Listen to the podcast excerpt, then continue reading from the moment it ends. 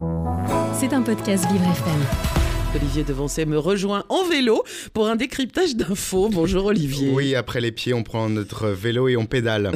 L'idée, c'est assurément pas de dérailler, hein, ça c'est certain, mais plutôt de comprendre un phénomène, celui du véligo. Oui, ce matin, nous revenons sur un succès qui, qui, ne se dément pas et pourtant il est apparu en 2019 et permet donc à tous les franciliens de louer un vélo à assistance électrique sur une période n'excédant pas 9 mois.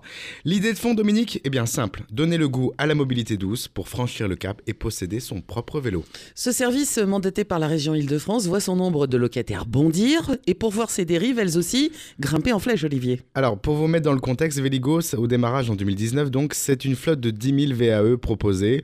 VAE, c'est vélo assistance électrique, vous l'aurez compris. Un an plus tard, l'offre double, alors que la demande, elle, triple. Voilà. Et oui, quelle bonne opération pour les Parisiens, autant que pour les Franciliens. Réalisée, Dominique? S'acquitter d'une facture mensuelle plafonnée à 40 euros maximum et ainsi profiter d'un vélo électrique de qualité, sécuritaire et opérationnel pour tous ces trajets quotidiens dans les bouchons parisiens. Sauf que des problèmes arrivent évidemment dans la foulée. Le service Véligo constate en effet une recrudescence inquiétante des vols de cycle et aussi des batteries. Des larcins qui coûtent très cher aux abonnés et contre le, lesquels les sociétés de livraison de repas, bon, sans les citer, Uber Eats, Deliveroo et j'en passe, ont un rôle à jouer assurément. Fin mars dernier, par exemple, pour vous donner une idée, le commissariat euh, du 11e arrondissement de la capitale est clair. Certains jours, ce sont plus d'une dizaine de plaintes qui sont déposées par, pour vol de Véligo, et phénomène qui se constate depuis plus d'un an. Et ce sont toujours les mêmes qui payent le prix des dérives, Olivier. C'est ce que l'on nomme la double peine, et ce sont les utilisateurs évidemment qui trinquent. En cas de vol, ils doivent rembourser le vélo, soit 1200 euros, sauf si l'usager bien sûr a souscrit une assurance, entre 5 et 20 euros de plus par mois que l'abonnement mensuel. La franchise alors n'excédera pas les 200 euros, sans parler Dominique du remplacement de bécane qui peut prendre des mois, alors pas, pas fort handicapante pour l'usager qui est habitué au temps de trajet raccourci à vélo donc. Évidemment, et des mesures sont, sont mises en place par la structure pour lutter contre le vol, Olivier. Véligo affirme qu'après qu'un vélo lui soit déclaré volé, l'entreprise coupe systématiquement l'assistante et l'assistance électrique du vélo à distance. Bon, résultat des courses, des centaines de vélos récupérés car abandonnés sur la voie publique, Dominique. Et ce sont donc bien les entreprises de livraison qui sont le plus pointées du doigt, en cause principalement les vols de batterie. Ces forçats du bitume qui livrent dans toute la couronne parisienne des repas à domicile sont les premiers pour qui le vol de batterie est bénéfique. Mais oui, Fort d'une batterie supplémentaire, ils peuvent ainsi avoir une longueur d'avance pour pouvoir circuler plus longtemps afin d'assurer les livraisons.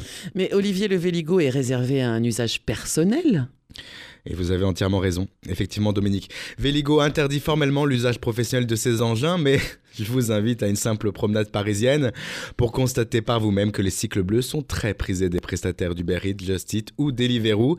Alors les entreprises de livraison, Dominique, détournent la convention collective du transport et jouent sur les nuances.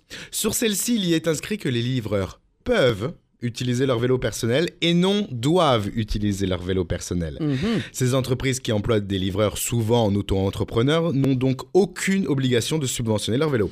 En conclusion, pour éviter le vol, Olivier, quelques petites règles. Toute bête, on n'oublie pas de retirer la batterie du vélo, c'est un BABA, ancrer son vélo à un point fixe et en plus du cadre, euh, de faire euh, une, passer un antivol aussi sur les roues.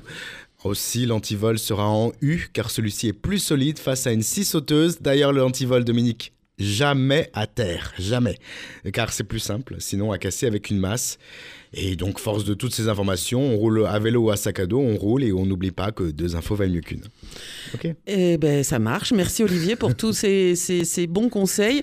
C'est vrai que. Et puis, euh, on pourrait rajouter, euh, puisque hier, on a reçu, Jason Jobert a reçu Oscar Meyer, euh, qui s'occupe de la, de la, justement du, du, cyclisme en région parisienne. Ah, on pourrait peut-être rajouter aussi un permis vélo pour tout le monde. Oh non, non, non, non, mais pas quand je dis un permis, mais si, si, si, il faut être d'accord. Pas quand je dis un permis vélo, c'est euh, au moins un fascicule de, bah de, de, bonne conduite dans Paris. Merci Olivier. Voilà. C'était un podcast Vivre FM. Si vous avez apprécié ce programme, n'hésitez pas à vous abonner.